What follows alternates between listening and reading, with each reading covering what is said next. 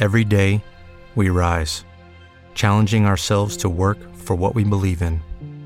At U.S. Border Patrol, protecting our borders is more than a job, it's a calling. Agents answer the call, working together to keep our country and communities safe. If you're ready for a new mission, join U.S. Border Patrol and go beyond. Learn more at cbp.gov/careers.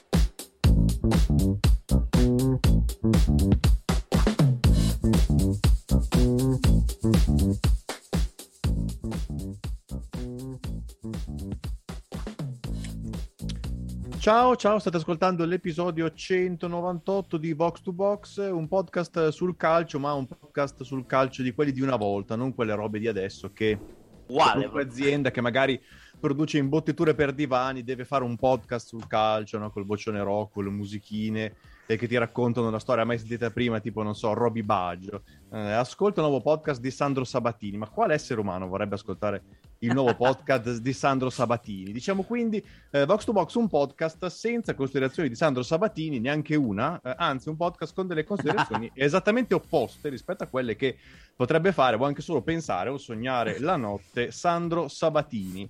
Ehm, Che è un'ottima intro, tra l'altro. Che però s- salutiamo così. Sandro stesso. Sabatini. Ciao Sandro, grazie per ascoltarci sempre. Mitico! E anche, Ehm, e anche Gabriela Sabatini. Eh, lì. Anche. Ah, beh, anche Walter Sabatini, allora. Anche Walter. Eh, perché è sempre il nostro punto di riferimento. Eh, salutiamo come sempre Daniele Mazzanti. Ciao, bentornati a Vox to Box, un podcast senza Sandro Sabatini al momento. Esatto, non l'avete mai visto qui, no? Per dire. Eh, salutiamo Giulio Dicenzo.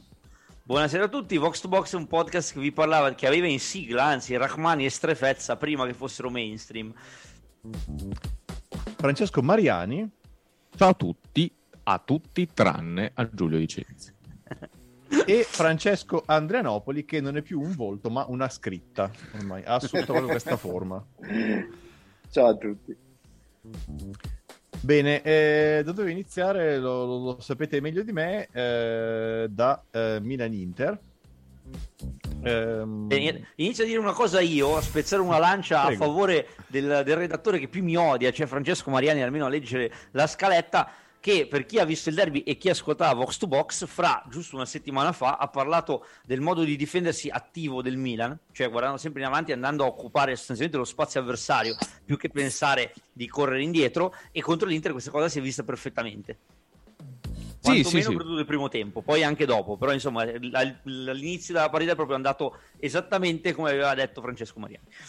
Sì, è successo, è successo. Mm, Pioli non è stato mm, cos- così felice, secondo me, di come il Milan, o, o me- o meglio, non di tutti i suoi effettivi, eh, abbiano applicato questo pressing alto sull'uomo. Eh, perché il Milan, ovviamente, così come aveva già fatto in- nel derby d'andata dell'anno scorso, se, se- se non ricordo male, ehm, è andato a prendere molto alto l'Inter, lasciando, lasciando la palla soltanto ad Andanovic, praticamente, perché su, su De Vrij c'era Ibrahimovic, su Bastoni Brahim Diaz, su Skriniar Leao e mh, su, su Brozovic la, la mossa di mettere Krunic in mezzo al campo era, è servita sostanzialmente a quello, a seguire come un'ombra Brozovic.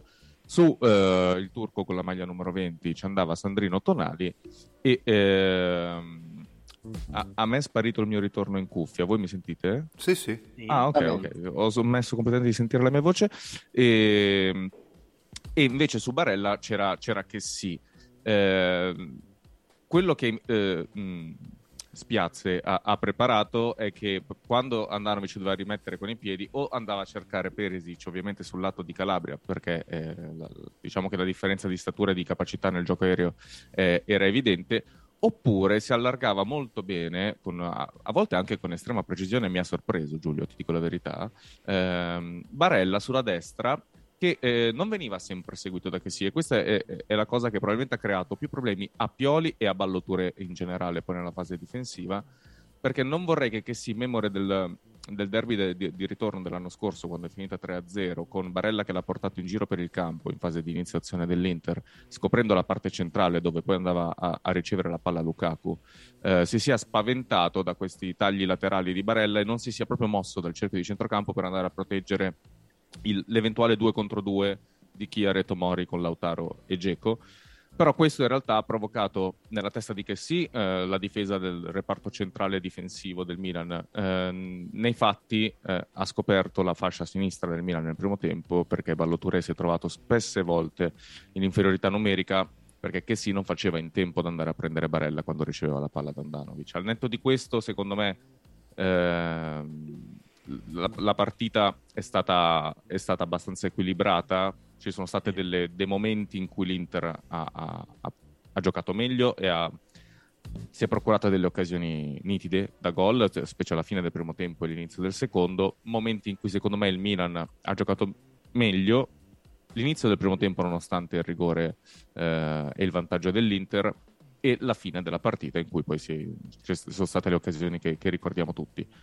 Uh, sui due rigori dirò soltanto che i giocatori del Milan hanno fatto due pirlate eh, perché mm, che sì, si è portata la palla in aria e poteva assolutamente spazzarla prima e eh, Balloture ha dato le spalle ad Armian sul taglio, quindi eh, poi, poi se l'è perso. Per il resto... Sì che è una roba, perdonami se ti interrompo, è una roba da seconda categoria. Sì, eh, forse... sì, perché poi se lo vedete, cioè, se rivedete l'azione proprio, cioè si gira a sinistra e poi a destra, sì, cioè, sì, sì.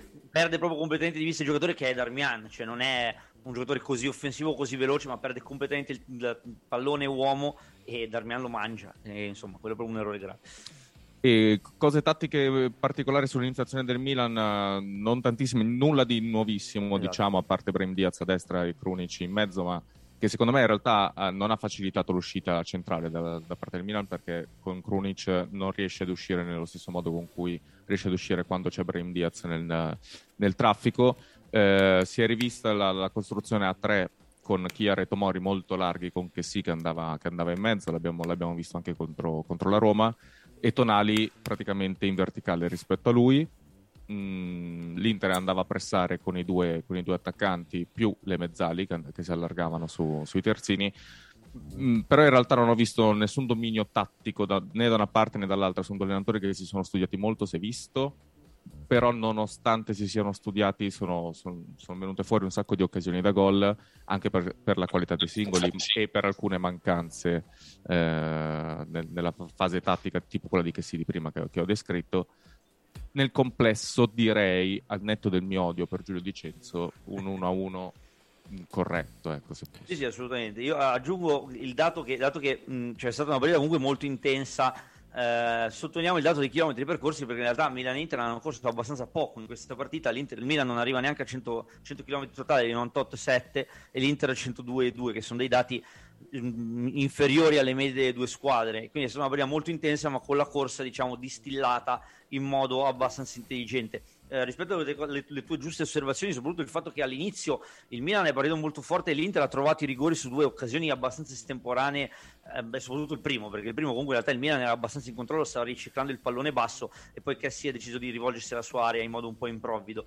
E um, poi vabbè, l'Inter invece ha sofferto il pressing del Milan perché comunque come dicevamo nelle altre puntate il Milan lo fa bene, questo difendersi in avanti, ha giocatori dinamici che eh, si distribuiscono molto bene per il campo e come ho detto altre volte, quando il pressing si alza così tanto tanto l'Inter ha un po' di problemi a impostare perché quando Andanovic è costretto ad alzare il pallone ha delle difficoltà che non ha giocando palla al piede e infatti ne ha sbagliati tanti lanci anche in condizioni abbastanza semplici potendo sfruttare comunque dei target come Perisic e Geco eh, che insomma sono abbastanza semplici da raggiungere ma ha avuto notevoli difficoltà eh, a parte questo, poi l'Inter, mm, il gol del Milan viene da due errori consecutivi di Barella che prima sbaglia l'impostazione su un buon pressing del Milan, ribadiamolo ancora, e poi fa un fallo che non era così necessario probabilmente. Eh, poi vabbè, sul gol c'è una certa componente anche di sfortuna perché è un autogol e guardate bene la traiettoria della, della punizione, capite quanto è influente quel colpo di testa. Per il resto poi appunto l'Inter ha trovato una fase eh, di, di, giocate positive che però si sono scontrate con questa atavica incapacità dell'Inter di concretizzare le palle gol soprattutto nei big match. E eh, vabbè la croce va buttata addosso assolutamente da Lautaro Martinez che ha giocato una delle peggiori partite in assoluto della sua esperienza all'Inter con i picchi appunto del rigore sbagliato e del gol sbagliato qualche minuto dopo in un'occasione che per un centravanti dovrebbe essere un po' più semplice da concretizzare per l'Inter va sottolineato questa assenza delle punte sostanzialmente perché Geco fa quello che può ma è stato veramente spremuto in questa prima fase di, di, stagione ma appena è uscito lui l'Inter ha smesso letteralmente di uscire dalla difesa. Il Milan ha, alzato, ha potuto alzare il suo baricentro e mangiava letteralmente eh, gli attaccanti Correa e Sanchez che a quel punto giocavano e tutti i dieci minuti finali na- si spiegano in parte anche così perché quando non riesci più a uscire la palla c'erano costantemente gli altri c'erano dei elementi più freschi tipo Rebic che malgrado quello che scrivono i quotidiani nazionali ha avuto un certo impatto quando è entrato. Eh, Ibrahimovic si è risvegliato anche l'uscita di bastoni gli ha permesso di allargarsi di essere molto più pericoloso nel gioco aereo perché Di Marco rispetto a lui praticamente suo figlio. E insomma il minuto di sofferenza finale quando si dice eh, sì, insomma l'Inter è stata anche un pochino fortunata nel finale perché quell'occasione con Salemakers che si eh, poteva finire in un altro modo io ho rivisto i fantasmi di, di Felipe Anderson e mi aspettavo un finale abbastanza simile però insomma almeno l'1-1 è arrivato l'Inter ha fallito un altro big match di fatto perché eh, anche lì non aveva la forza di chiudere queste partite e poi rischia di ritorcersi contro e solo pochi centimetri del palo hanno impedito questa cosa. Sì. Ho una domanda per Fra. Um, sì. Secondo te il uh, fondamentalmente sacrificare un uomo perché la presenza di Krunic è, e, e quindi lo spostamento di Brahim Diaz va a sacrificarti un uomo in fase di manovra, in fase offensiva, eccetera eh, diciamo, fare questa mossa e il gioco vale la candela per eh, l'equilibrio tattico della partita, secondo te? Cioè il fatto che Brozovic effettivamente ha fatto una partita assolutamente incolore, eh, la partita di, di, di ieri Brozovic, mh, è, lui ha avuto sempre le calcagne Krunic e alle calcagne Krunic penso che solo due volte sia riuscito a, far, a, a imbastire un'azione per dire nel, nel, nell'arco della partita. Quindi da un certo punto di vista è innegabile che la mossa abbia funzionato, ma vedendo quanto il Milan abbia fatto fatica a produrre gioco offensivo, il gioco vale la candela, posto che ci sono variabili come Brahim appena tornato dal Covid, Salma Kerr che è spremuto, eh, Messias che era il ricambio di, di, di, entrambi fondamentalmente, che fondamentalmente non esiste. Eh, mi chiedo se valeva la pena. Secondo me, in fin dei conti, poi parliamoci chiaro, per il Milan è un punto che va benissimo, cioè nel senso l'importante per il Milan era non perdere questa partita, secondo me. Quindi alla fine, in fin dei conti, ci sta. Però chiedo, chiedo, a te, chiedo a Marco, chiedo a Beppe, ma in realtà chiedo anche a Giulia Fra, chiedo a voi. Eh, ne valsa la pena? Vale la pena sacrificare parte della propria manovra per uh, limitare il giocatore chiave, forse, dell'Inter in questa Beh, situazione storica? Secondo me le due variabili che hai, che hai, citato in realtà sono state fondamentali nella scelta, nel senso che la condizione fisica di Brahim non gli permetteva a Pioli eh, di, di, avere la sicurezza che Ibrahim avrebbe seguito eh, Brozovic ovunque in fase di non possesso e eh, la, la, la, precaria condizione eh, di Salma Kerse che è stato spremuto negli ultimi due mesi oggettivamente ehm, ha, ha, indotto il, il tecnico a fare, a fare, questo tipo di scelta anche perché quando Brahim Diaz e Salma Kerse erano al top della forma in realtà Brahim in fase di non possesso è successo in alcune partite che andasse a fare da schermo al, al, al regista offensivo più, e, e, l'ha fatto più volte e l'ha, e l'ha fatto anche bene. Eh, credo che se tutti fossero stati al 100% della condizione, Pioli avrebbe scelto Brahim e Salma Kers. Eh, non avendo loro al 100%, ha pensato prima di tutto blocco la loro fonte di gioco e sappiamo, abbiamo visto un sacco di derby negli ultimi 6-7 anni da quando Brozovic è all'Inter, quando abbiamo deciso di non andare a prendere Brozovic, come sono andati poi i derby. Credo che la, è la, la, loro principale fonte di gioco e andandolo a bloccare comunque vai a limitare un minimo le, la loro potenza offensiva che rimane poi quella dei lanci lunghi sul Geco, prima era su Lukaku, è una, una, loro caratteristica, quella non gliela puoi togliere ovviamente. Puoi andare a cercare di eh, limitare i lanci lunghi di, di, di, di bastoni, di De Frey che hanno il piede più educato di Andanovic, cercando di spingerli su Andanovic. Quindi ti dico, viste le condizioni fisiche, la scelta di Krunic ha senso, ha meno senso secondo me nel momento in cui devi far entrare Salma Kers, eh, visto che era ancora abbastanza presto al 55esimo, 60esimo, ha meno senso lasciare in campo Krunic a quel punto. Se Ibrahim Diaz avesse avuto altri 10 minuti, io avrei mh, tolto Krunic, visto che l'Inter stava calando un po' il ritmo in quel momento, al 60esimo, 65esimo, eh, per lasciare Ibrahim Diaz centrale e mettere Salma Kers a destra. E una volta che Ibrahim Diaz... Eh, diciamo così, non ce l'avesse più fatta, eh, avrei inserito Rebic al suo posto. Cioè io Leao è un periodo che non lo toglierei mai per gli strappi che ha. Per, uh, è vero che è stanco, è vero che sono due mesi che gioca solo lui perché Rebic è stato infortunato, eccetera, eccetera, eccetera.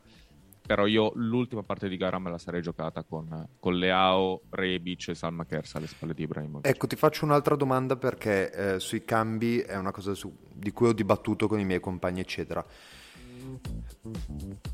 posto che la partita di Ibrahimovic è stata assolutamente dimenticabile perché mh, non ne è presa una, eccetera.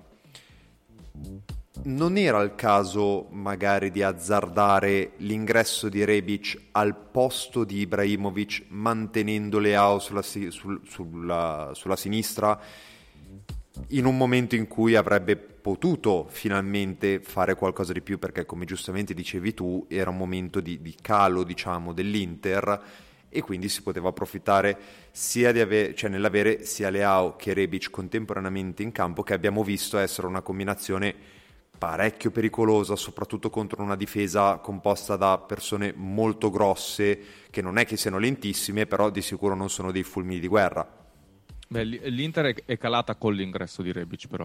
Eh, nel momento in cui fa il cambio, il baricentro del Milan era molto basso e c'era il rischio che, che, che Rebic non, non, ne vedesse una. Eh. Cioè, cioè eh, in realtà, se fosse entrato anche Benasser, ti dico sì, per aiutare ad alzare il baricentro.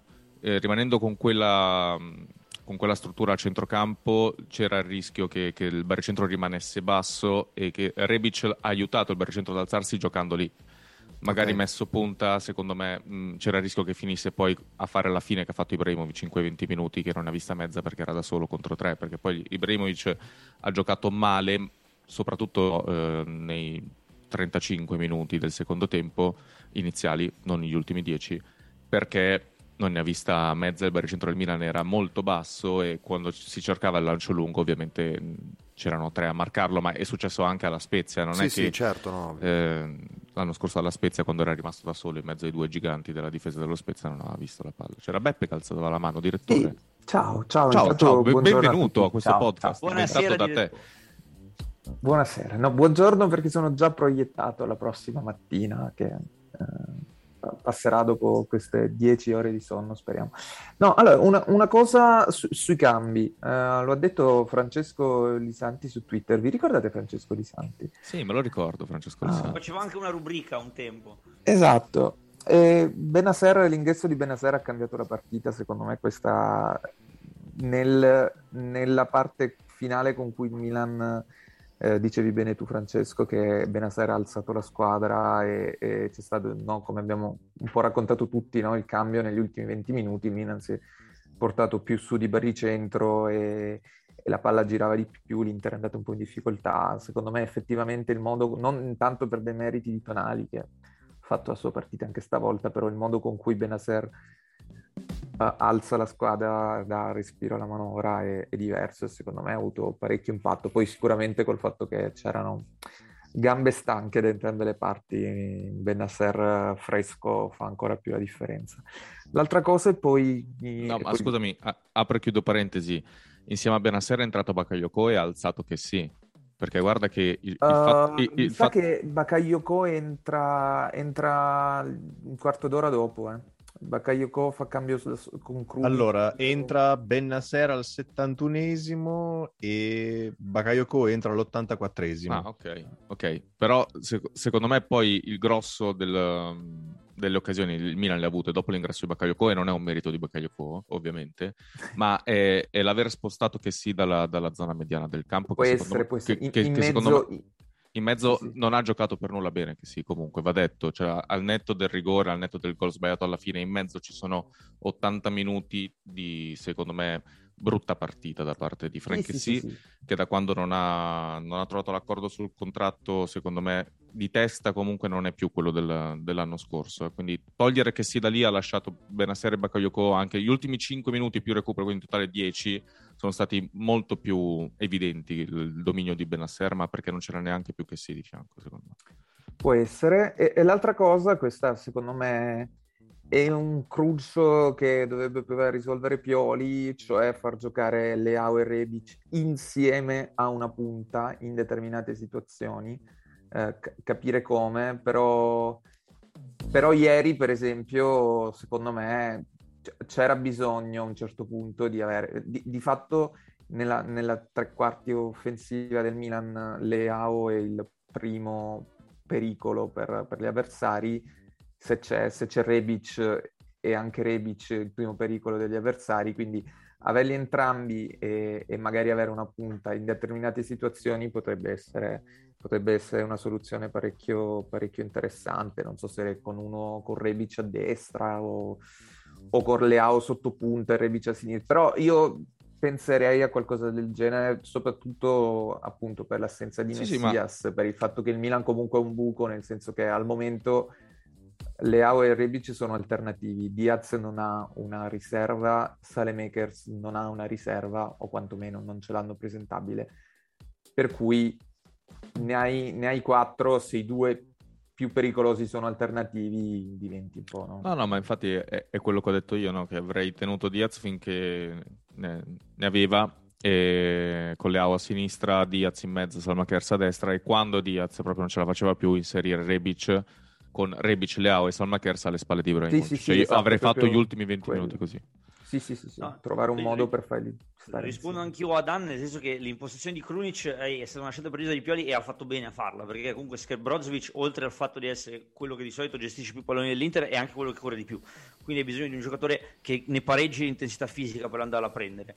Eh, senza spostare i due mediani, la scelta migliore era Krunic, perché comunque Brahim Diaz doveva essere al massimo dell'efficienza fisica per andarla a prendere e probabilmente Pioli temeva che si stancasse troppo a fare quel tipo di lavoro lì e andare a fermare Brozovic è utile non solo perché vabbè, ovviamente vai a inibire il principale regista dell'azione, ma perché rallenti la manovra dell'Inter.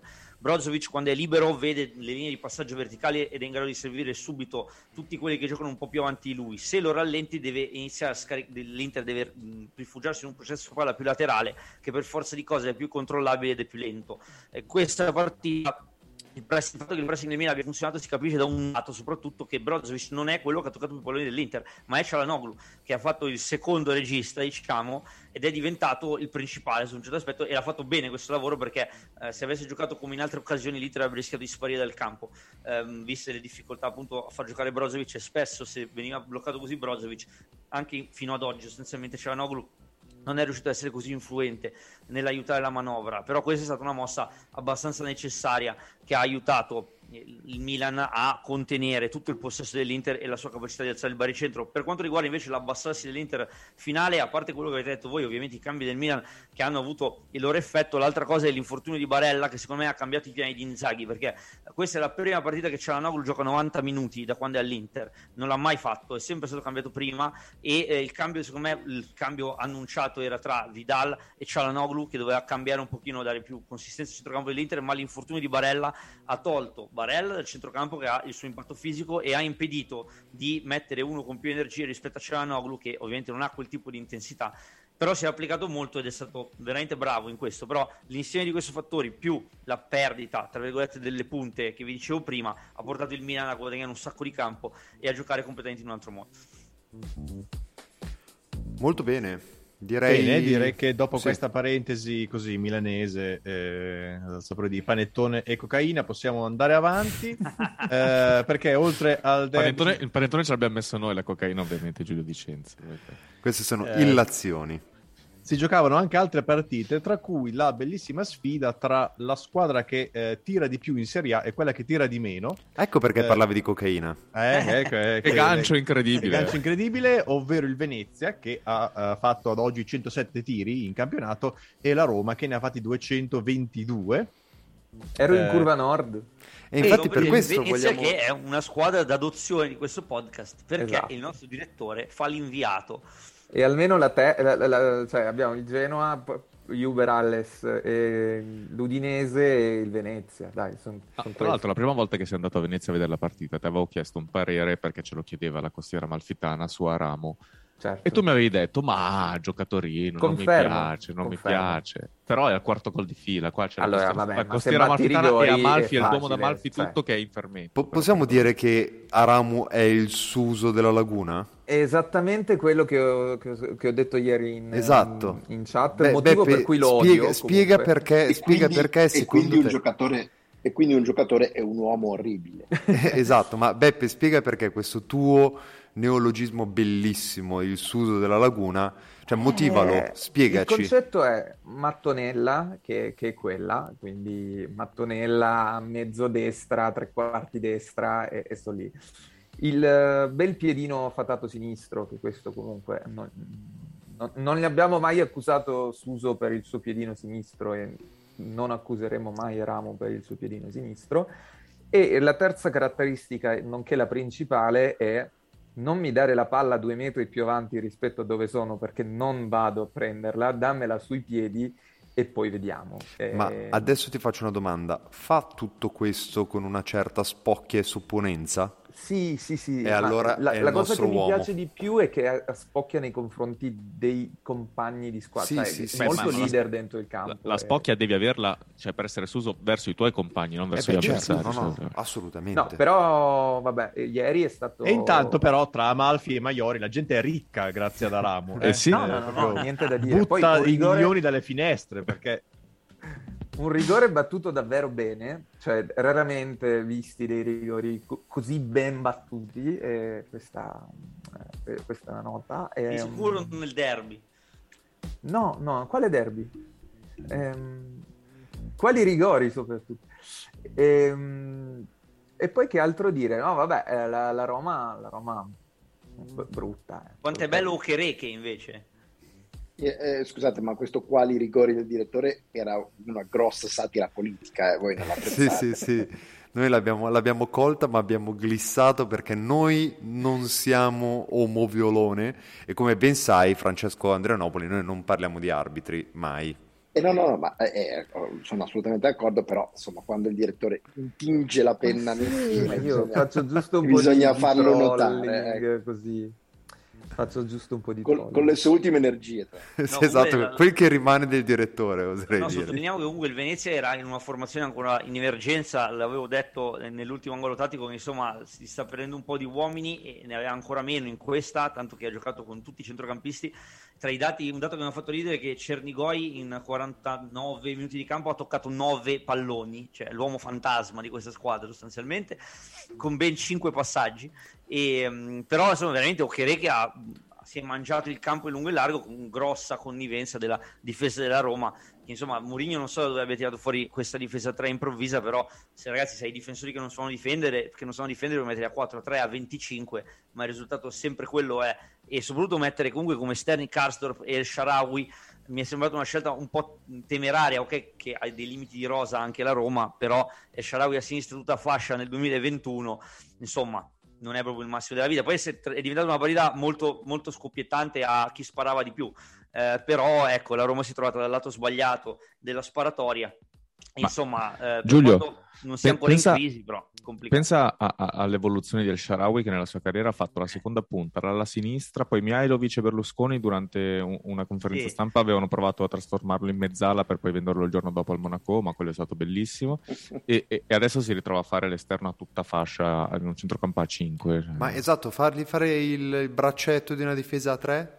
Perché, Perché no? Perché, Perché no? no? Proviamo. Perché no? Però i difensori della Roma potrebbero pure provarci. Eh. No, io ho visto Beh. una diagonale difensiva sul gol di Okereke. Io ho visto gli highlights della partita, non ho visto la partita. Ho visto la diagonale difensiva. Se non sbaglio, era Mancini che lo teneva in gioco. Okereke. Però... Ma io, io continuo a non capire come fa a non essere fuori gioco quello lì. Non ho, non ho visto il. No, c'era, c'era un difensore che adesso credo, eh. credo, fosse Mancini, ma non voglio dare colpe a, se non ne sono sicuro. Piantato sì, sì, sì. Cioè lui qui un metro e mezzo avanti la linea difensiva e Okereke lì in mezzo. Che Okereke sì, sì, sembra... già scappato cioè, altre due Esatto, ma più che altro Okereke sembrava tipo tre metri avanti perché poi ovviamente con i movimenti... Eh, in direzione opposta eh, o che, che, sembrava fosse tre metri avanti. In realtà tutto buono e poi esultanza alla Zoiberg, bellissima però. Sì, eh, ma anche la, anche la, finta prima del gol. Molto veramente, bella. Veramente infatti volevo farti, volevo farti, una domanda, Beppe, tu, da, tu, che sei il nostro inviato dal campo della Laguna. Dal Penzo. Dal Penzo. Uh, un giocatore che ti ha stupito? Che tu dicevi, boh, magari ho visto in televisione, sembrava me e invece bello solido. Marchizza.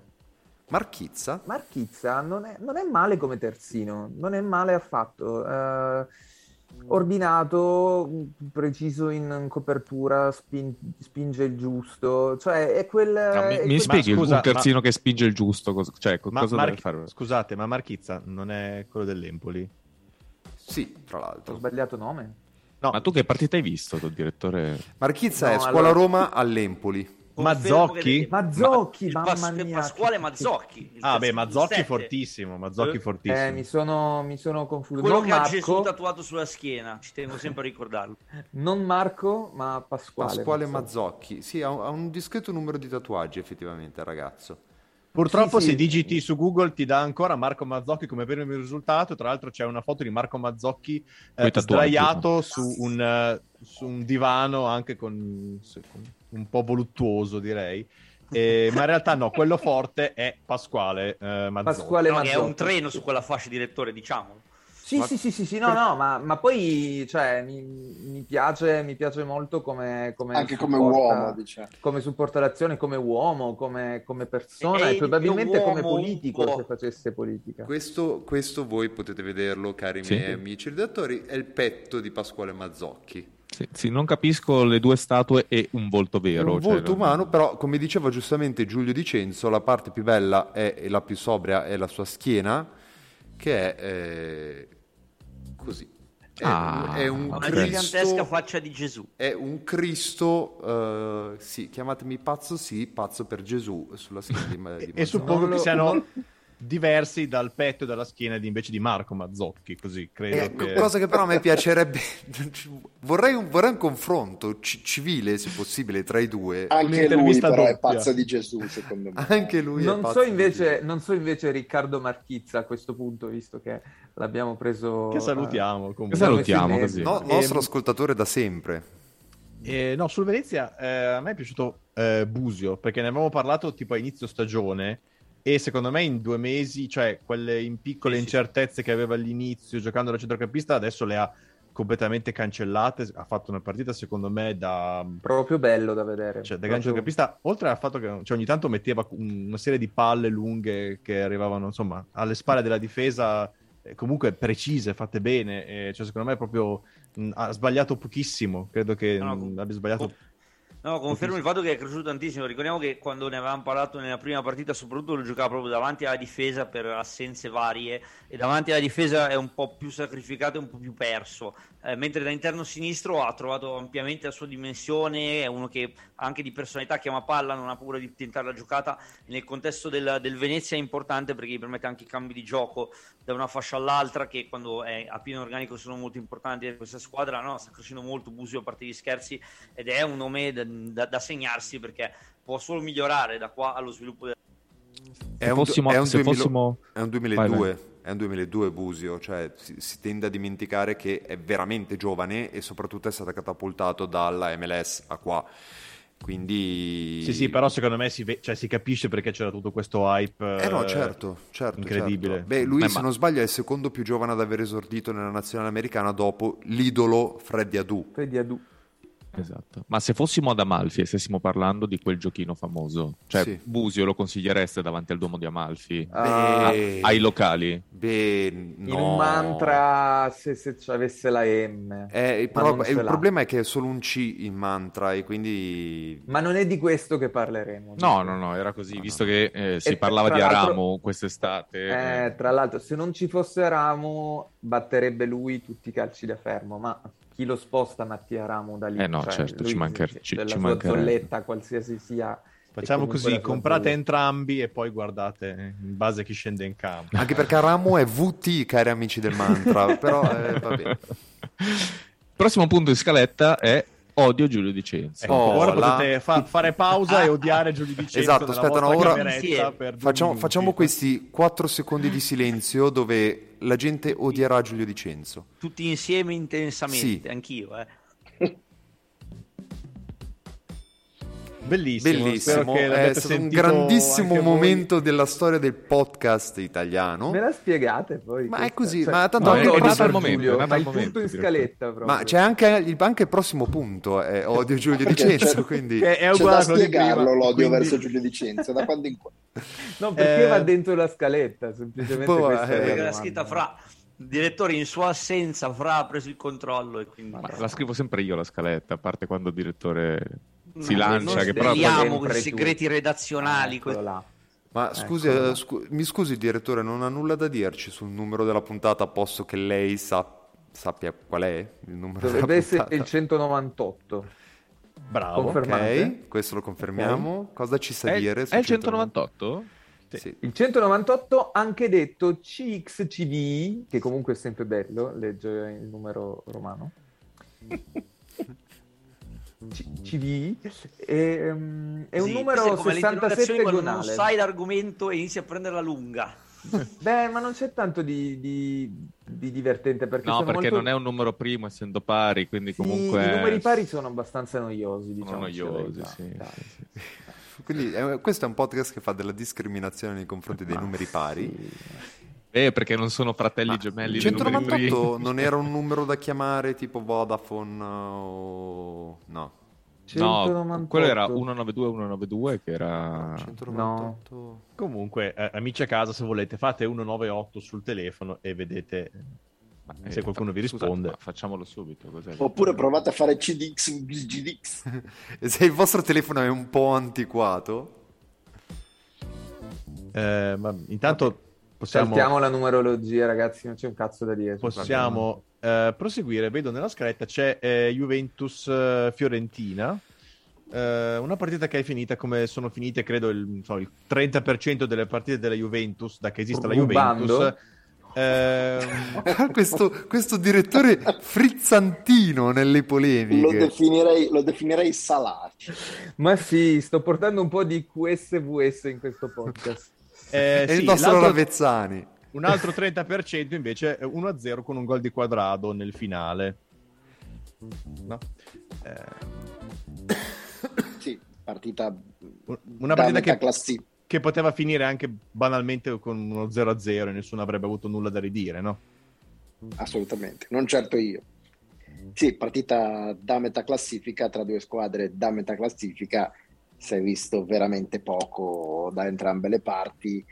Eh, difficile anche trovare degli spunti. L'unica cosa, giusto, il duello Vlaovic-Delict eh, vinto in questa occasione da Delict. Per il resto, nella Fiorentina, bene Martinez quarta e veramente poco altro in tutta la partita. Ecco partita molto da, da intenditori di hippica, ecco, diciamo così. Com- no, posso dire che però mi aspettavo, mi aspettavo, comunque cioè, che l'italiano facesse più possesso, un po' più di, di, di, ricami, un baricentro un po' più alto della Fiorentina, perché comunque l'impostazione tattica di italiano che ormai abbiamo imparato a conoscere più da quel punto di vista lì e non mi aspettavo che schierasse il centrocampo con Torreira, eh, Bonaventura e Castrovilli, perché altre volte l'avevamo detto, pare lui non fidarsi troppo di questa combinazione a livello proprio di impatto fisico e tende a, a proteggere un po' di più Torreira quando gioca, però in generale mi aspetto probabilmente il, il, fatto che ci fosse eh, davanti eh, Saponara l'ha proprio un po' di più spinto eh, a cercare un centrocampista un po' più tecnico, però non è riuscito proprio a controllare la partita e mi aspettavo un po' di più in questo della Fiorentina, anche perché la Juventus non è nel momento più brillante e soprattutto è una squadra che tende a lasciare ma credo che sia stata più che motivi tattici, che sia stata proprio una brutta partita, soprattutto di Bonaventura e Saponara, che sono stati devastanti in questa inizio stagione. Cioè, Bonaventura sembra un altro giocatore assolutamente, e invece sono stati tutti e due molto modesti nell'interpretazione del ruolo, quindi credo che più che, più che, le, che, che le, scelte sbagliate di, di, Italiano siano stati loro che abbiano giocato una partita eh, individualmente brutta, con pochi duelli individuali vinti, poca, eh, poca lucidità anche, insomma, può capitare, insomma, voglio dire, eh, Bonaventura e Saponara con tutto l'affetto non sono eh, Iniesta e Zidane, quindi che, che, che ogni tanto ah, abbiano... No? Sì, cioè che su, dopo ogni tre partite ne sbagliano una ci sta, anzi lo standard normalmente era che eh, ogni, ogni dieci partite ne azzeccavano una, quindi va, va bene così, ecco, per, per l'idea della Fiorentina naturalmente. Ma io volevo solo dire... E anche, e anche, e anche per me, Sava Sandir che giochino male con la Juve, a me va benissimo, poi che massacrino pure tutti gli altri.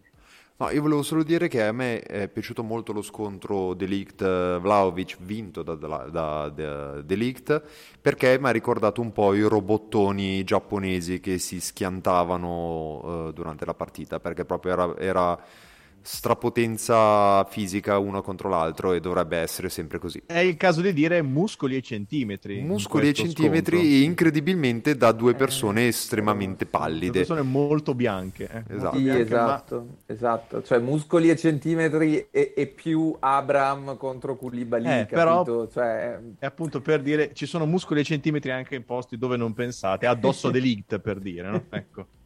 Eh, Pallone se lo vuoi. Parlando di, di, di fisico e centimetri, volevo sottolineare la presenza in panchina per la Fiorentina di un nome che mi aveva colpito perché è tale Destiny Egarevba che, eh, che, è presentato da Fiorentina News come fisico statuario, velocità non e non solo. Quindi potete già intuire di che pigmentazione sia, però uno che però è italiano quel, e non solo questo perché magari uno non lo aspetta. Ammiccante. Eh. E non solo fa capire che potrebbe eh. avere tutte le caratteristiche di tutti i calciatori del mondo, perché esatto. e non lascia, solo lascia no? spazi sogni, insomma. Beh, d'altronde si chiama Destiny, cioè nel senso Esatto, e, e tipo un 2004 nato in Italia, giovanissimo, che vabbè, vedremo cosa farà nel futuro. Invece, per invece della serie Grandi Ritorni è entrato Mattia Anastasic, che i, i più giovani non se lo ricorderanno, ma un decennio fa era il difensore del futuro. Un Ed decennio fa tirano... era, Milen- era Milenkovic due anni fa. Sì, esatto. Io, io, ci ho messo un po' a capire che fosse proprio lui, pensavo fosse un omonimo. Ed è entrato tirando un calcione bellissimo sì. a chi dopo un secondo. Beh, devo, dire, devo, dire, che la Fiorentina non si è lasciata, diciamo così, eh, non ha lesinato sui calcioni, ecco, questo lo si può dire. Eh, Sottil, devo dire con grande affetto, Sottil, eh, ho, ho apprezzato la sua eh, la sua predilezione nel, nel, tirare botte alla gente. Beh, ma quando ce l'hai nel DNA, ce l'hai nel eh. DNA lì. Eh. Eh, Puoi sì, essere sì, anche sì. Un fum- una fumosa ala che fai a incristare i tuoi tifosi, ma lì è il DNA che parla chiaro. Ma da tipo qualche la, parte, lo esatto. scorpione, ma con gli esterni fumosi e i genitori con altro DNA. Esatto. esatto. Pensate esatto. che poco meno di un decennio fa Nastasic valeva Savic più 16 milioni. Eh? È vero, perché poi Savic, è, stato, Savic è diventato il nuovo, il sì. nuovo uh, ah, Nastasic. E Milenkovic era il nuovo Savic. sì. E quindi di, di, conseguenza Milenkovic era anche il nuovo Nastasic. E ora bisogna trovare il nuovo Milenkovic che quindi è il nuovo Savic che è il nuovo Nastasic. Ecco, eh, non c'è più casa... Pantaleo Corvino però è quello fatevi, esatto, fatevi il disegnino eh, e vedrete che non è neanche difficile eh, passiamo ora alla, alla, parte un po' preferita no, della puntata, eh, cioè, quella oh. in cui Odio Giulio Di Cenzo? Perché anche, anche eh, scaletta quella... c'è di nuovo quello. Sì, sì. Potete anche, potete anche, mandare indietro e riascoltare l'odio di prima. Eh, ovvero parliamo delle squadre di Genova che eh, fanno cose incredibili, lottano per non retrocedere e prendono e degli che... allenatori pazzi. E che odiano Giulio Di Cenzo, però, quindi siamo in tempo. Esatto, e inizierei dal Genoa. Eh, perché ha fatto la cosa Marco, che... inizierei proprio cioè, dalla classifica perché eh, non so quanta gente guardi giornalmente la classifica osservando proprio tutte le posizioni ma cioè, rendiamoci conto che Genoa e Sampdoria sono terzultime a pari merito con 9 punti e dietro di loro hanno solo Salernitana a 7 e Cagliari a 6 ecco Questo... diciamo subito agli amici a casa che Salernitana e Cagliari eh, sono già in Serie B per l'anno prossimo stanno già preoccupandosi eh, delle trasferte del 2022-23 ma eh, magari, magari no. Ma eh, mi spiace, eh, però. Ma perché Marco, Marco, dimmi che però ti sei emozionato quando hai visto il Cagliari con Nandes seconda punta. Sì, no, vabbè, il Cagliari. Beh, cioè... quella formazione lì, ragazzi, è stata meravigliosa. Perché lì Mazzari ci ha ascoltato, secondo me. Ha sentito quello che abbiamo detto di D'Aversa e ha detto, va bene, allora vedo. Eh, però appunto uh, l'ultimo posto al momento è, sarebbe condiviso da Genoa e Sampdoria e se per il Genoa insomma, lottare per la salvezza è cosa abbastanza normale, per la Sampdoria non lo era neanche tanto più negli ultimi anni. Eh, ma partirei appunto eh, dal Genoa che... E, tra l'altro, eh, scusa, scusa Marco, poco sopra poi c'è lo Spezia e, e, questo mi ricollega a una cosa gustosa che nei, nei TG regionali eh, aprono con grande mestizia, eh, peccato per la Samp, peccato per il Genoa, eh, peccato anche per lo Spezia, brutta giornata per le, per le Liguri e tutti i tifosi della Samp naturalmente mandano grossi, de, della Samp e del Genoa mandano grossissimi improperi perché non ritengono di dover condividere la mestizia per, per, lo status dello Spezia rispetto alla loro. Ecco che però ha vinto eh, tre partite, che è esattamente la somma delle partite vinte da Genoa e Sampdoria. Sì, sì, sì, certo, certo, e questo li fa rosicare ancora di più.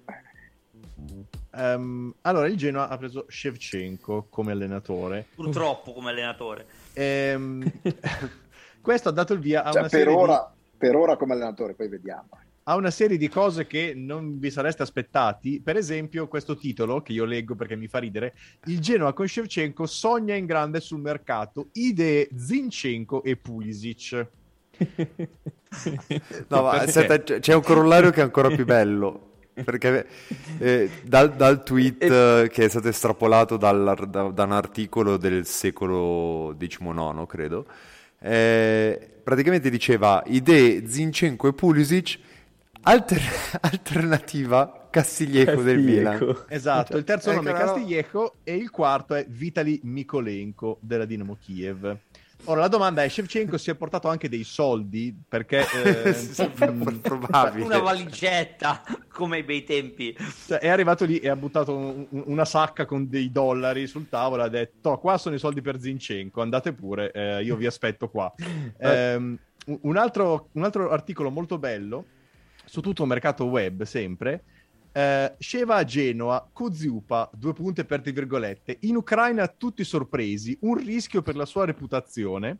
Eh, a parlare è Irina Koziupa di Tribuna.com che dice siamo tutti sorpresi anche perché una leggenda come lui è collegata a squadre come Milano Chelsea e vederlo al Genoa, squadra che lotta per non retrocedere, fa un certo effetto crediamo tutti sia una scelta rischiosa la sua, perché ha una grande reputazione da difendere. Cioè qua vedete proprio gli ucraini che dicono no, no ma Andri cosa fai? Poi ti esonerano e prendono Ballardini, co- cosa dirà la gente? Come farei a guardare in faccia i tuoi figli una volta che avranno ma preso poi, Ballardini? Ma poi crediamo tutti tuo? chi?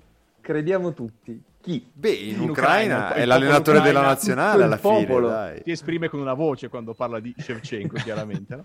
Tra l'altro e... mi fa morire che il Genoa fa i tweet con hashtag Shevchenko e poi Shevchenko in, in cirillico.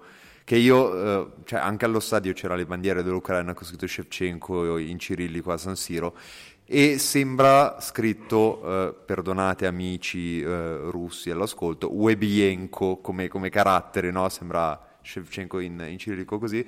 A me fa molto ridere perché ogni singolo tweet del Genoa adesso ha una parte in cirillico.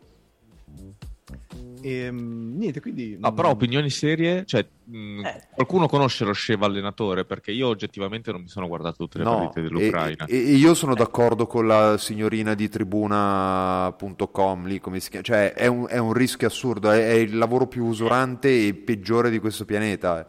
No, l'allenatore del Genoa. Certo. Shevchenko è, è, considerato vabbè, un allenatore emergente per vabbè, tutto il suo background ovviamente tecnico e quant'altro. C'è il famoso articolo della Gazzetta che lo, lo pre- un, po', un po' Lobanowski, un po' Ancelotti, un po' Murigno sì, e un po' Zaccheroni. Hanno dimenticato, eh, segnalano, dimenticato Cesare Maldini e, e Avram Grant, per esempio. Per, non sai mai dove può andare. Magari ha, ha, quel 5% di Cesare Maldini che eh, Beh, con Cesare Maldini, tra l'altro, ha fatto anche una discreta fine di stagione ah. nel 2001. Quindi, cioè... e, no, e comunque Shevchenko ha il, il merito di aver preso l'Ucraina in un periodo non facilissimo e di averla un po' rimessa sulla mappa eh, agli europei abbiamo visto una squadra che era flu- abbastanza fluida, diciamo, si adattava a vari moduli, magari non aveva questa proposta di calcio incredibile, ma per dei limiti tecnici, da qui però a prendere questo Genoa fino al 2024 ci sono svariati gradini, perché comunque il Genoa, come abbiamo detto più volte io e Marco, soprattutto è un caos incredibile, Ballardini ha ecco. cambiato formazione ogni giornata. E a proposito, per... potremmo descrivere il Genoa che abbiamo visto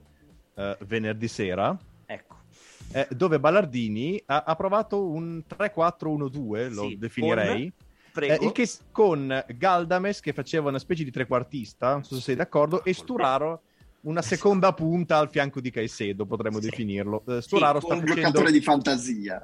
esatto con sulle fasce Cambaso e Biraschi, e Biraschi. Cioè non è esattamente il, un tripudio di calcio offensivo e tra l'altro non hanno fatto neanche una partita disastrosa rispetto ai canoni del, delle ultime giocate eh. perché anzi. nel primo tempo secondo me anzi hanno fatto bene ehm, sì. l'Empoli ha avuto delle difficoltà con, sì, a, a, a muovere il, il blocco basso sono trovati vantaggi per caso eh, perché ovviamente questa formazione non è che presentasse grossi, grossi pericoli per la squadra avversaria erano abbastanza in controllo poi vabbè, hanno pagato i soliti limiti difensivi su delle belle azioni, però ho detto dell'Empoli. Però voglio dire, è finita 2-2, ci sono state partite peggiori quest'anno del Genoa, sia a livello proprio di interpretazione che di gestione della rosa di Ballardini, che veramente cioè, a me la cosa che fa più impressione è che ogni partita cambia la formazione della difesa, che è una cosa che proprio non, non esiste nel calcio. Adesso pareva aver trovato quantomeno i tre di centrocampo, con Galdames, Rovella e, ba- e Badel, e però tutto il resto attorno a loro continua a cambiare. Insomma, la situazione è complicata. Non so se, cosa Shevchenko possa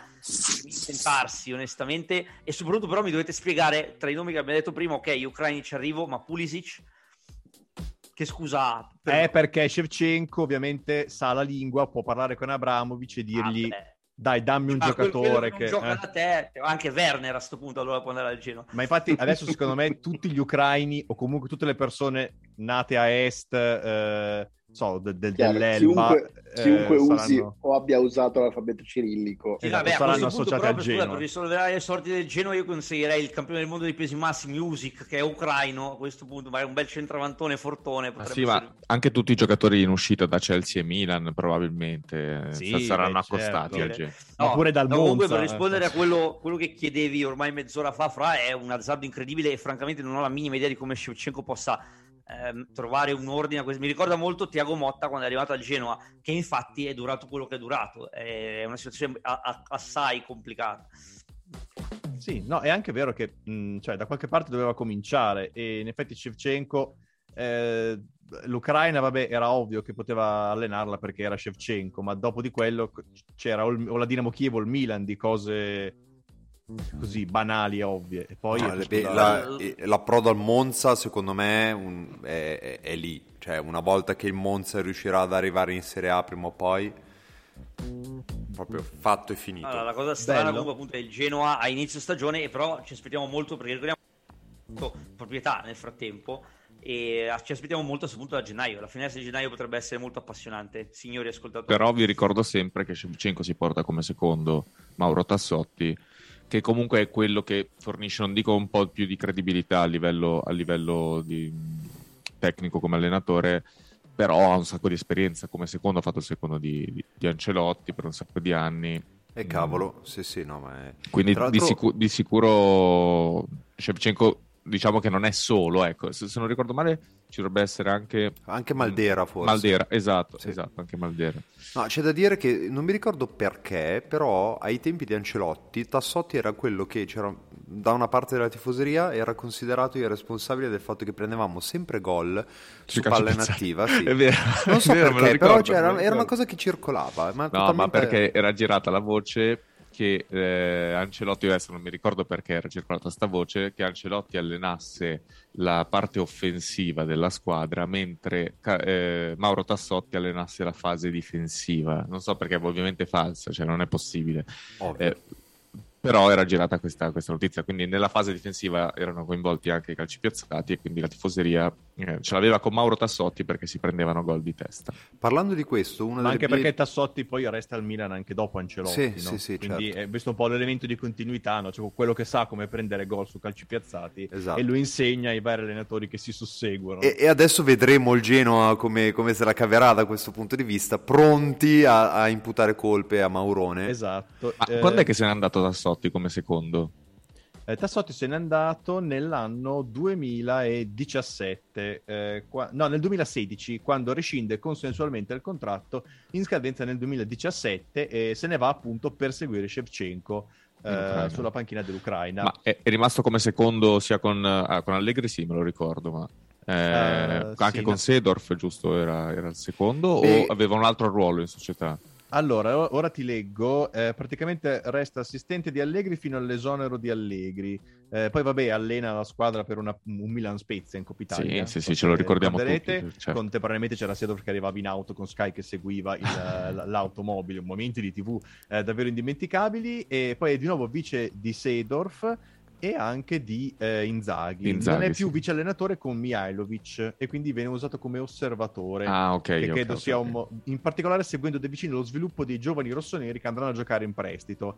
Che vabbè, è un po' come dire nominare qualcuno duca di Cambridge. Gli dai una cosa di soldi e lo metti in un cantone a, a farsi guardare, essenzialmente. Quindi fine a Inzaghi, diciamo. Esatto. Ma tra l'altro la cosa... Forse più, forse più soldi che un duca, tra l'altro. Sì, forse più soldi che un duca. No, la cosa che... È, cioè, a me spiace che Sedorf sia stato cacciato in malo modo prima del tempo, perché parlando di vice, lui voleva fare la, la, il team tipo uh, la NFL con Stam come coordinatore dei difensori e Valdanito Crespo come, ah, no, Crespo, come Crespo. coordinatore dell'attacco e lui praticamente fare il coach, uh, lead coach in stile NFL ecco, per dire. Io lo dico adesso, Sedorf molto amato dal giocatore ma per tutto il resto secondo me è una delle più grandi truffe del ventunesimo secolo. perché se tu eh, ti fai la fama di persona intelligente, come Sedro si è fatto, puoi andare in giro, compari 5 minuti, apri la bocca, non devi neanche fare dei rumori, la muovi e basta, e tutti dicono Cazzo, lui è uno che se ne intende e per questo è riuscito anche ad allenare il Milan. Ma quando è che eh, Sedorf si è fatto la fama di persona intelligente? Cioè, avrà rilasciato delle interviste particolarmente? Cioè, lui mi ricordo che Ma dopo no, le partite era uno dei pochi che ci metteva sempre la faccia e analizzava la partita in maniera comunque Ma sempre ordinata. È una persona intelligente, Sedorf. Eh. Sì, però di quel... Cioè,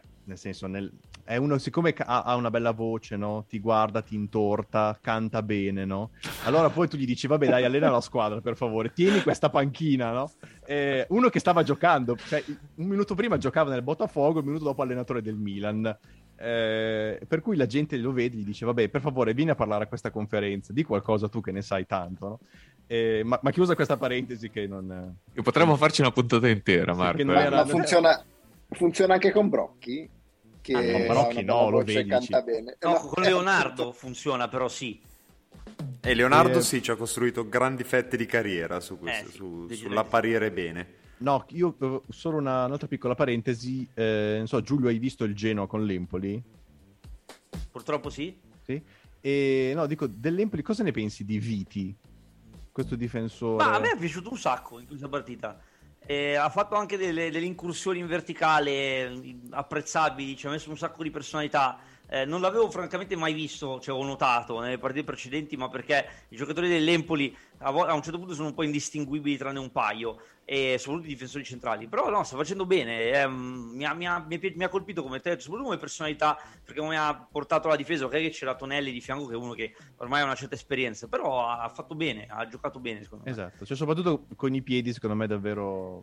Sì, sì, ecco, sì, esatto. sì, sì. 2002. responsabilità portando palla, cioè no, è stato proprio interessante come, come, impatto generale della squadra per quanto ripetiamo giocavano con Caicedo e Sturaro, quindi insomma un pochino gli hanno facilitato il compito. Però adesso parlando appunto di Shevchenko, io sono curioso no. di vedere se anche il Genoa prima o poi farà, il Samp, scusami, prima o poi farà una mossa di questo genere perché anche lì la situazione inizia a farsi tesa.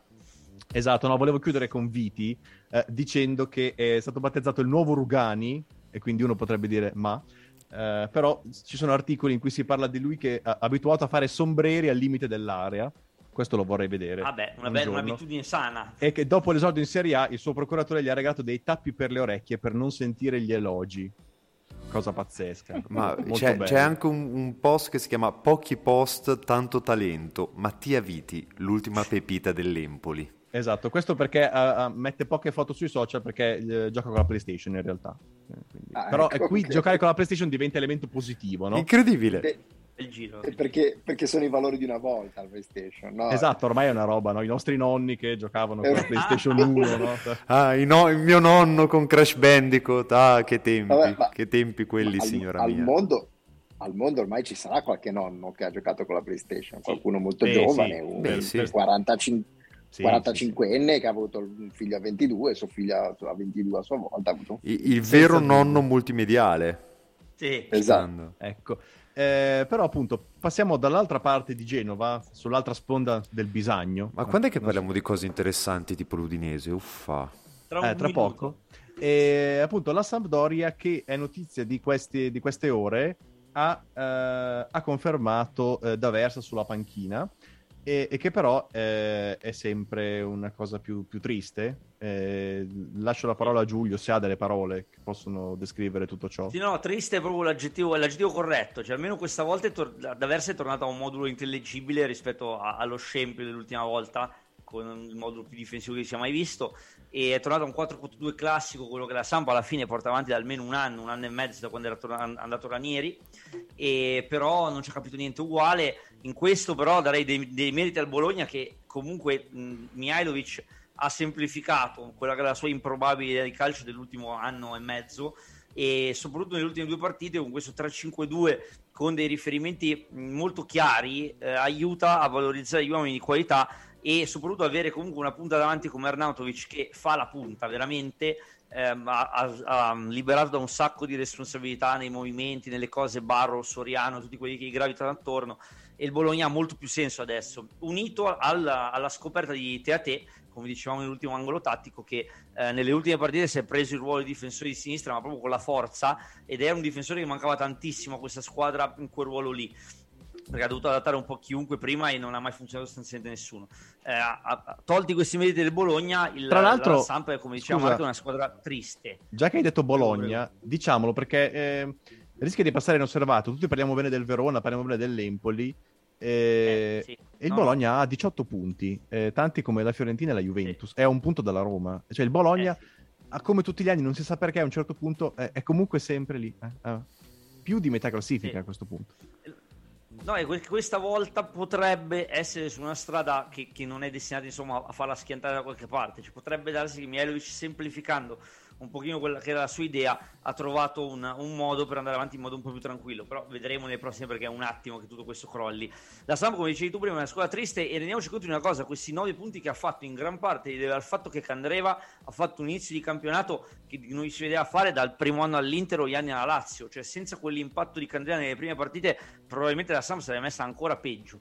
Ehm, D'Aversa ha dei problemi, ha cap- a far capire alla squadra cosa vuole, non è riuscito sicuramente a sistemare la difesa come ci aspettavamo, ma neanche a fare il gioco che faceva Ranieri, cioè un calcio comunque semplice, ma con de- de- delle, de- delle basi solide eh, un 4-4-2 anche scolastico, però con dei punti di forza chiari, perché comunque hai Caputo, Gabbiadini, Quagliarella, Candreva, eh, Torsby, una difesa comunque che in A ha, cittadinanza. E invece in questo momento è un po' tutto quanto farraginoso. E ehm, la conferma di D'Aversa può essere un bene se ha un'idea eh, di, come, di, dove andare a pescare, dove mettere le mani, altrimenti è complicato e significa solo rimandare inevitabile. Eh, io ho tremato quando si è iniziato a fare il nome di Liverani, perché se prendeva Liverani diventava la stagione del Parma dell'anno scorso al contrario e poteva solo finire in tragedia. Tra l'altro io ho l'impressione sì, il che... Problema, eh, il problema è che appunto D'Aversa non, eh, non sta capendo e, ma dall'inizio, dal giorno 1, sta capendo cosa vuole fare in questa squadra perché eh, ha, ha, cercato di darle un'identità più, eh, diciamo così, più corale rispetto ai suoi standard negli anni passati.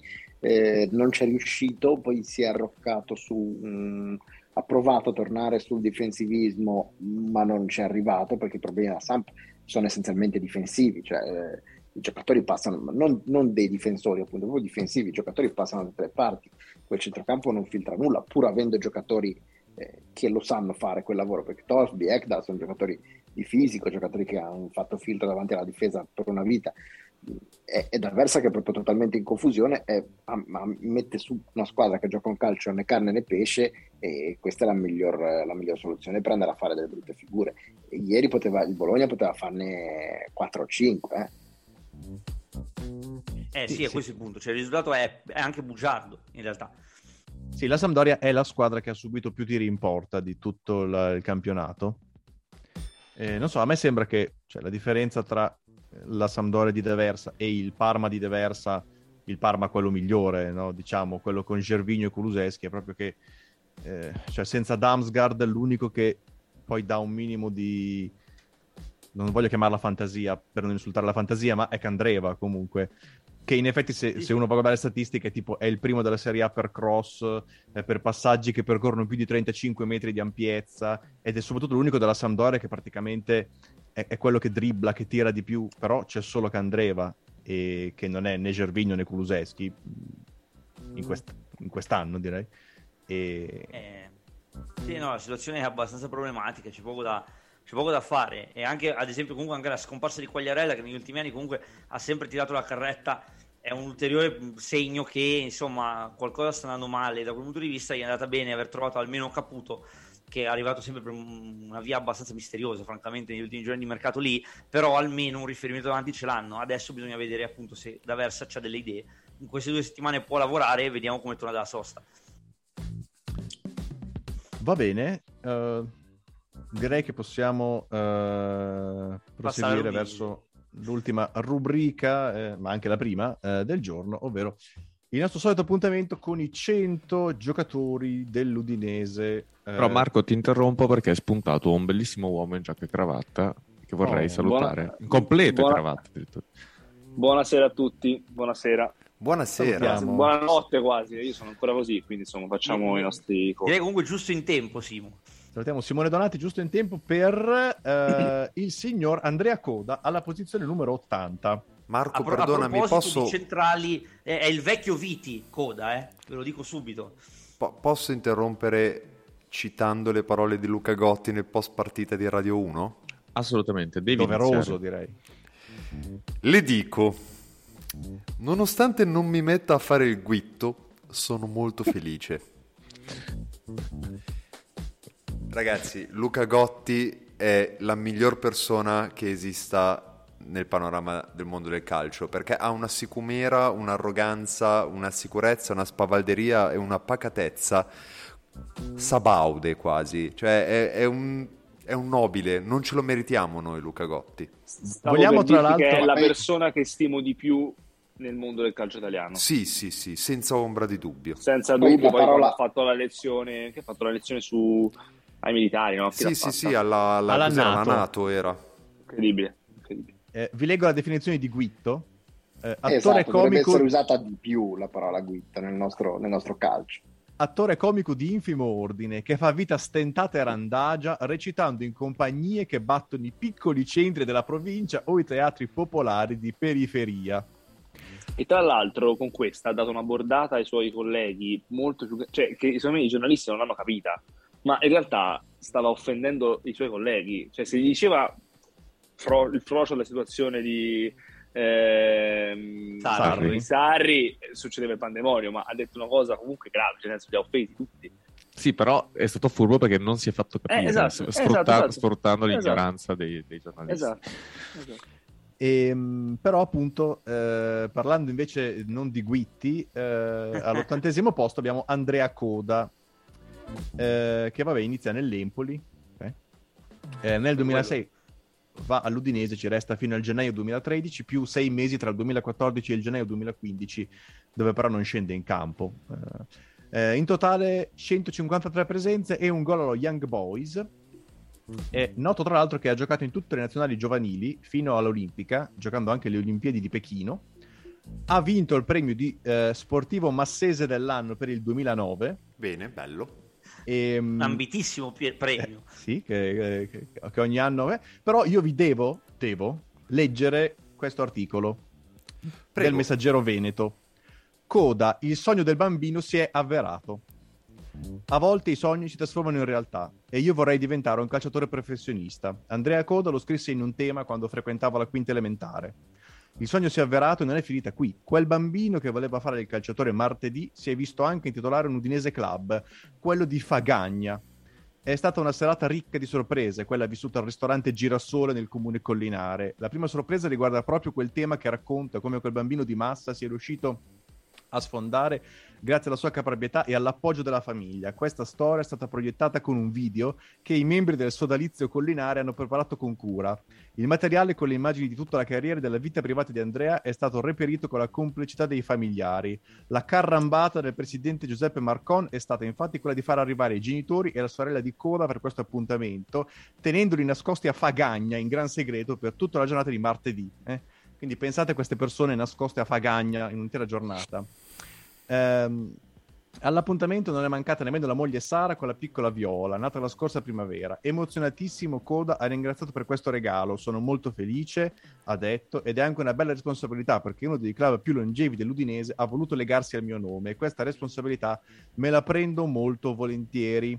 Eh, L'Udinese Club Fagagna è stato fondato nel 1978 e non aveva mai pensato di legarsi a un giocatore in 33 anni di storia. E, e hanno scelto proprio Coda. E hanno scelto Coda. Conosco Andrea da tre anni, svela il presidente Giuseppe Marcon, e non è stato difficile pensare di intitolargli il club perché è una persona fantastica tutto il direttivo è concorde sulle qualità morali di questo ragazzo, che è anche un ottimo calciatore.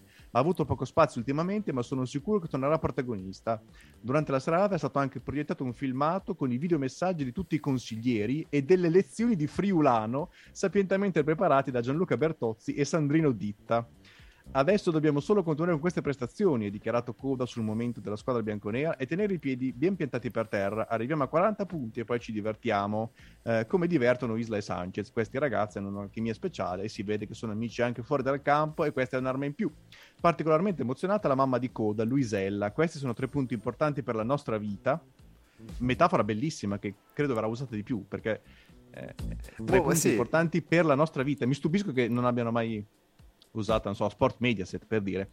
Eh, abbiamo cresciuto Andrea prima di tutto come persona e il fatto che a Fagagna abbiano scelto lui tra tanti campioni che ci sono all'Udinese ci riempie di orgoglio, ci ricorderemo di questa serata per tutta la vita. Papà Ottavio si è molto commosso mentre vedeva le immagini del figlio, la gente friulana è meravigliosa, non mi aspettavo tutto questo calore per Andrea, un'emozione grandissima e così anche la sorellina Alessia non ha trattenuto le lacrime per il suo tato. Non ho parole, è tutto bellissimo, sono tanto contenta per Andrea, ha sussurrato la moglie Sara, se lo merita. E qua, come questo... dicevamo... Vai, vai, prego. No, dicevo, tutto questo non per un titolare di quei 7-8 anni che ha passato a Udine, diciamo, era il primo dei rincalzi della difesa di Guidolin uh, de, di, quel, di, quel, periodo. Ecco. Cioè, è sempre stato l'alternativa a Domizzi, a Benatia, ma mai il titolare inamovibile della difesa dell'Udinese.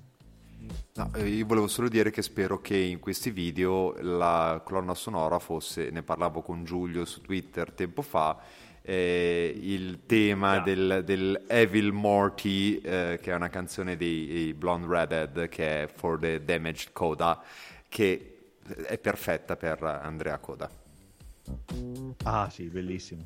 Gra- eh, gran pezzo, tra l'altro. No, volevo solo aggiungere che che volevo aggiungere sempre per i nostri ascoltatori più giovani che Coda era considerato comunque un grande talento quando era all'Empoli, cioè quando era andato all'Udinese sembrava un giocatore sul punto di, di, fare poi un gradino ancora sopra nella sua carriera, era un passo dalla nazionale maggiore da, da giovane, insomma, da molto giovane come centrale difensivo, insomma era considerato un grande talento, poi come vi ha detto Francesco Mariani non, non ha proprio mantenuto anche a, a, da, già da Udine, non ha mantenuto quelle promesse lì. Quindi uh, c'era, possiamo dire, Viti, Rugani, Koda, così come abbiamo detto, Nastasic, eh. Savic e Milenkovic. Sì, okay. sì. Sì, proprio sì, sì, una, una discendenza molto. diretta. Eh... cioè, Simone non ha dato cenni di vita in questa cosa, non ne vuole sapere no, nulla. No, no, no, mi sono perso un passaggio, ma comunque ho capito, ho capito, ci sta. Uh, alla posizione 79, e qui arriviamo nella nostra contemporaneità. Siamo, siamo, già così in alto in classifica, 79, eh, siamo belli in alto. Pazzesco come passa il tempo quando ci si diverte. uh, al 79 posto abbiamo Wallace, oh. uh, Grevio, Hamburgo, Hannover, Udinese. 5 presenze con la nazionale brasiliana, di cui una nella Coppa America Centenario contro Haiti Uh, un oro olimpico nel 2016, giocando quattro partite, tra cui però semifinale e finale. E sempre lì, lì nel mezzo, come eh, canterebbe Ligabue se fosse eh, friulano. Ancora vivo? Ah, ah no, scusa. E Mi sarebbe l'Udinese... piaciuto un po' come per Giorgi, ecco, se fosse mancato Ligabue. Uh, al momento 62 presenze e 0 gol. Eh, la cosa più bella, e poi mi taccio, è che secondo Wikipedia in portoghese i soprannomi di Wallace sono Pogbalas. Pogbalas. molto bene, molto bene. Eh, e, e Junior il titolo, e il titolo della puntata ce lo siamo portati a casa, direi. Esatto. E l'altro soprannome è Junior Baiano. Vabbè, eh, che è il nome di un altro giocatore. Okay? sì, non è un soprannome. Esatto, e, cioè, è appropriazione culturale questo. Sì, e tra l'altro io ho detto, vabbè, ma Pogbalas, ma sarà vera questa cosa? E in effetti, se andate su Twitter e digite Pogbalas, trovate diversi brasiliani che, diciamo, verso tre anni fa, eh, citavano appunto Pogbalas e molti dicevano ma che Pogbalas eh, e proponevano di chiamarlo invece Wawa Touré perché Wallace Wawa Touré eh, Vabbè, que- questa te la sei, inve- questa te la sei inventata. Me, me, eh, Fra, me lo puoi dire in napoletano Wawa Touré? Wawa Touré. Wawa Touré, bellissimo. Oh Gesù Cristo. E questo è tutto quello che ho da dire su Wallace. Eh, io, perché voi. è io tutto l'ho, l'ho, no, l'ho votato solo perché anche lui è un archetipo, perché il mediano brasiliano, quindi l'Allan, che a volte funziona e a volte funziona un po' meno, è una cosa anche questa tipica dell'Udinese. Ma io invece l'ho, l'ho votato perché eh, io mi, mi, ricordo, se lo ricordava di sicuro anche Marco, che ai tempi del gremio eh, Wallace era considerato un grande talento della mediana del Brasile, era un po' l'erede di quelli che ai tempi erano Luis Gustavo che giocava molto in nazionale insomma doveva essere un po' il mediano del futuro. E poi invece cioè, si è completamente perso anche per delle scelte di carriera francamente scellerate perché dopo il gremio eh, va all'Hamburg all'Hannover 96 e praticamente torna all'Udinese quasi per caso. Però insomma era, era, un grande talento del centrocampo del Brasile che adesso a Udine sta un po' trovando la sua dimensione e in realtà è un, un, un riferimento solido attualmente del centrocampo dell'Udinese sì, sì. se poi non io esplodi l'ho messo per... no. No ma io l'ho messo per uh, fate questo gioco se cercate Wallace Fiorentina, non c'entra niente, però è il motivo per cui eh, conosco e riconosco Wallace. Se cercate Wallace Fiorentina, c'è una trattativa per Wallace tutti gli anni dal 2015 al 2020, cioè a, a ora. È uno di quei giocatori che la Fiorentina tratta da sempre, da quando era bambino e mi fa molto ridere questa cosa perché se lo cercate c'è una notizia di mercato per tutti gli anni. Quindi è il vostro Lavezzi dell'Inter o il vostro sì. fabuloso del sì. Milan praticamente? Sì. Ok, esatto. Esatto. Eh, e poi Wallace è il classico che o, o muori da eroe o vivi abbastanza a lungo da diventare titolare dell'Udinese e, e, e lì poi resti, insomma. Ecco. Esatto. O, o, Ca- o Casemiro o, Valem, va bene. Beh, beh, ma meglio Valem, ragazzi. Cioè, tutta la vita, giocatore superiore. È con rispetto, appunto. Eh. Se no, per carità. Poi al 78 posto invece abbiamo sempre, parlando di gente dei nostri giorni, Samir, eh, di cui in effetti non è così... Un bravo difensore, un difensore onesto, un bravo sì. mesteriante, si può dire? Un, sì. un difensore, dai. Un difensore, dai. un difensore. Cioè, è, è, è, un giocatore di calcio.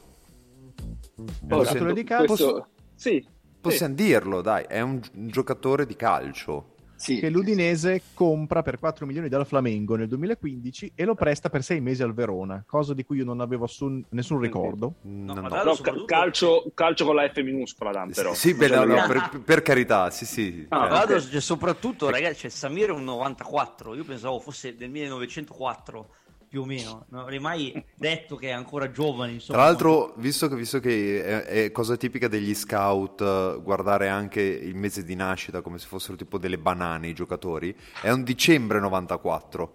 Quindi è, è quasi un 95, è come, come l'immatricolazione delle auto, cioè il dicembre 94 è quasi un 95, quindi è molto giovane. Non l'avevo mai collegata alle banane, però in effetti. Eh sì, eh, niente, niente, da dire se non che eh, su Wikipedia portoghese il soprannome pare che sia Samito. Per cui un po' Samir come? e un Samito. Un po'? Eh sì, no, ma dico, un ma un po' Samir, eh, Samito come eh, Samir? È un po' Sannino. No, è un mito, Mi, no? Milito Penso. Gabriel. Samir e mito, Samito, no? L- l'ho capita così io, ah, non so okay. Ah, okay, co- okay. come altro interpretarla.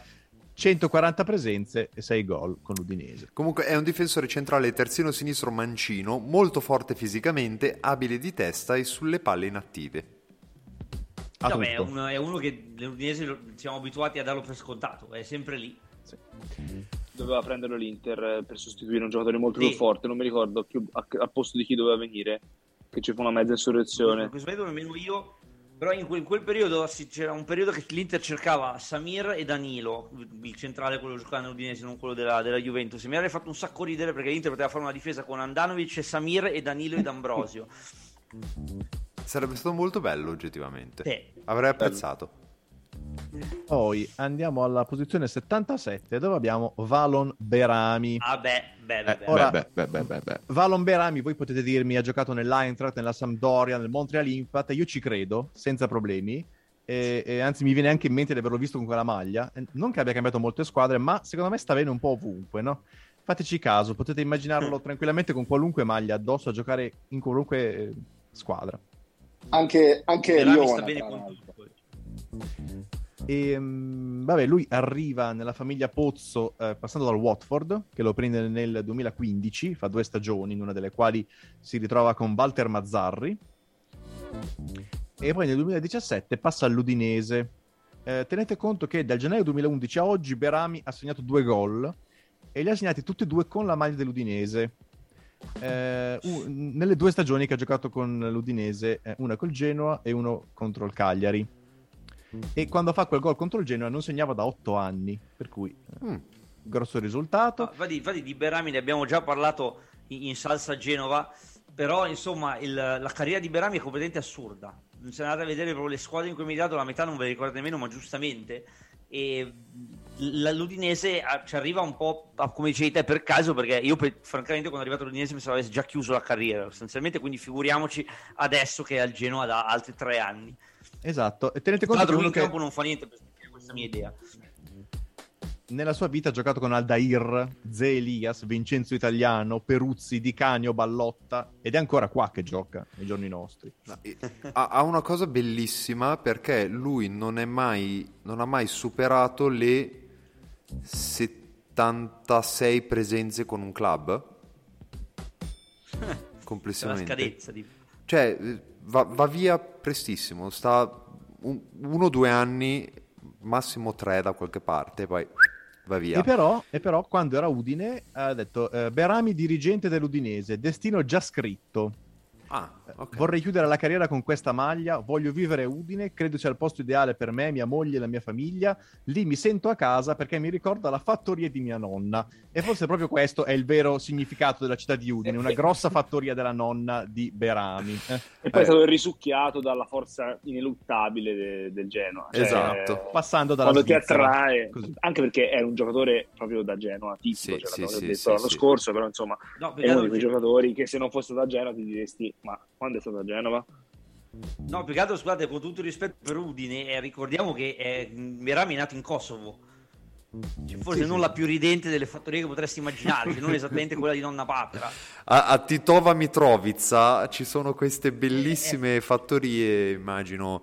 Ma- Vabbè, dai, è un 85 se non sbaglio. Sì. Quindi qualche anno, qualche anno in pace se sarà fatto. Sì, qualche anno di, di, di No, tra l'altro relativa mi pace. dispiace che non ci sia il direttore, mi dispiace che non ci sia il direttore perché eh, so che lui è, è molto sensibile alla signora Berami, che per chi non lo sapesse è- si chiama Berami Gut lui, perché sta con una famosa sportiva che anche lei si chiama Gut Berami e ci tiene molto a questa cosa tra l'altro. Sì, ma io volevo farvi la stessa domanda che abbiamo fatto per il tanque Dennis, togliendo il Genoa, ovviamente, questa volta.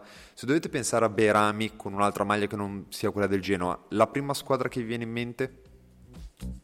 Napoli. Eh, Lazio. io, io Lazio, sì. Io Ah, Lazio. Udinese, dai, Udinese. Però vedi, no. è, fra- è frastagliata la sua carriera. perché cioè- Berami- Però devi dire E, se posso, e nessuno dice Fiorentina, dove però ha fatto Eh. sicuramente la carriera, cioè la stagione migliore della sua carriera, penso, perché poi penso grazie a quella sì. stagione alla Fiorentina poi viene preso dal Napoli quando ormai sembrava, cioè quando arriva a Firenze è già un mezzo Sì. calciatore perché aveva un po' fallito West Ham, eh, mi pare, no? Fosse West Ham. Sì, sì, sì, West Ham. Eh, era in, in discesa, poi to- andò al Napoli in un anno in cui Napoli doveva provare a vincere lo scudetto perché fece una grande stagione. Sì, no, io me lo ricordo, eh, ti dico Napoli perché eh, quando poi Mazzari viene all'Inter dove era il suo giocatore feticcio che doveva portarsi dietro e che poi in realtà poi non è mai passato per la sponda nerazzurra di Milano.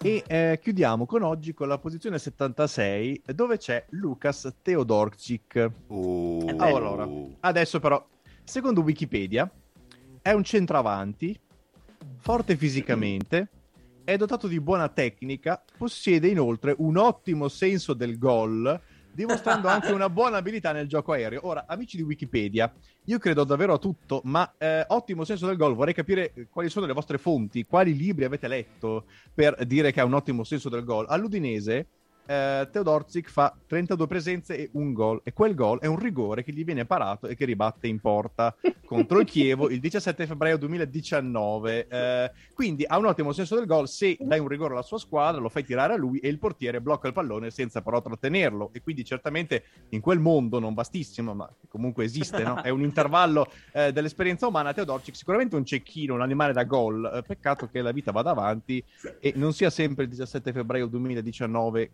eh, contro il Chievo, no? Eh, però forse le, le forse statistiche eh, di, di, prima che arrivasse all'Udinese hanno un po' influenzato questa descrizione. No, anche perché la descrizione è quella di Lewandowski praticamente. No, io adesso volevo leggervi questa. Centravanti da vasto repertorio tecnico e notevolmente ah, non... efficace sotto porta, sia di testa che con entrambi i piedi, coniuga ottime doti fisiche, movenze raffinate e rare, doti, e rare doti tecniche.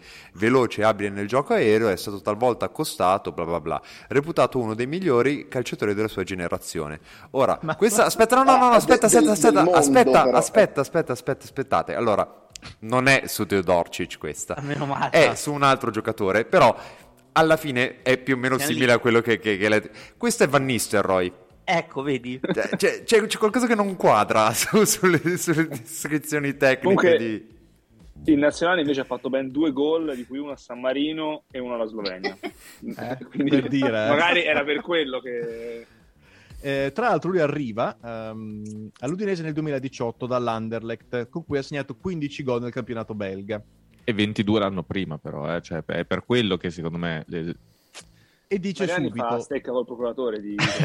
sì, esatto, cioè, cosa ci devi dire? C'è, c'è, il 2% sul prossimo ingaggio. Sì, ma il prossimo lo vuole i sombreros probabilmente. Ah, e dice... Ah, okay Velasquez si aspetta tanti gol da me e qui non so, vabbè. Eh... Già, Velasquez. Bravo, già hai nominato un mito, che c'è una presenza occulta dei 100 per che non possiamo nominare perché è un allenatore. Ma... Eh, Beh, questa appunto... è una pagina altissima. Sì, sì, incredibile. Resta due stagioni, poi va in prestito al Charleroi, torna a Udine. Eh, a Udine ci sta bene, no? Perché è un po' la, la figura dell'attaccante astemio, no? Quello che proprio non, non segna, no?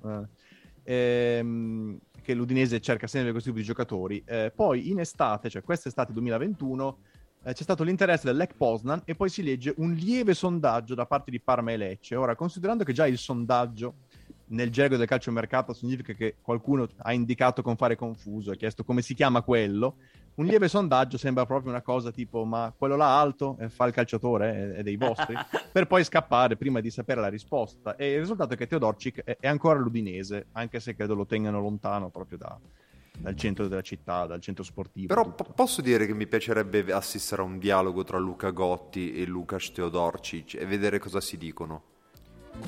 Cioè, sì. O anche assistere a un lieve sondaggio di Luca Gotti. Anche sarebbe... Sì, sì che lo farebbe in modo elegante e non da guitto, chiaramente. Quel fascino magnetico dell'uomo che non dice niente, sta lì col suo collo alto a fissarti e a conquistarti con la sola potenza e il magnetismo del suo sguardo. Bene, ehm, se non avete più nulla da dire su Teodorcic, no, pa- parlate ora no. o tacete per sempre, direi. No? L'ho comprato a Fantacalcio un anno, dico solo questo. Pensavo adesso. Se sei un uomo, Simo, mercato di riparazione, uno su Lucas Teodorcic lo metti. Ma, diciamo, visto come è andata la sua carriera, adesso si può comprare proprio Teodorcic, non, non sì. al Fantacalcio. Poi sì, non acquistarne membro... il cartellino. Ma infatti non un membro di Vox Box. Facciamo una colletta per prendere in redazione noi. No, no, io lo voglio, io lo voglio tesserare per i sombreros.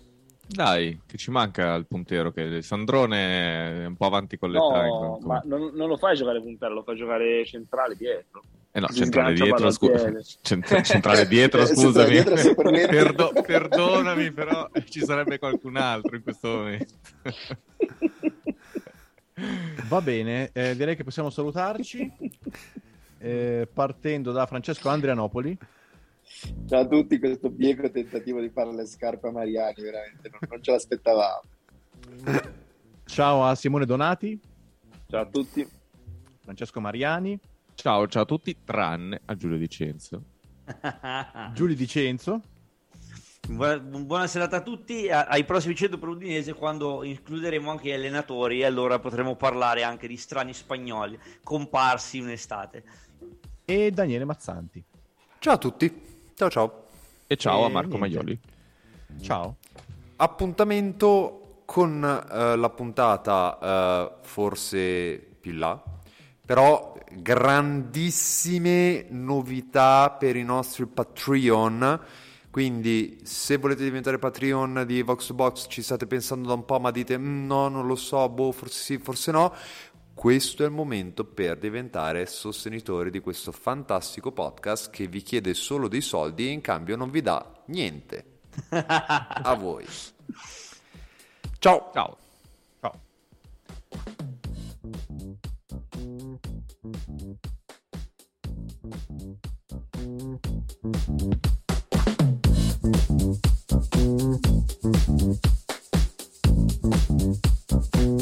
Is Ryan here, and I have a question for you. What do you do when you win? Like, are you a fist pumper?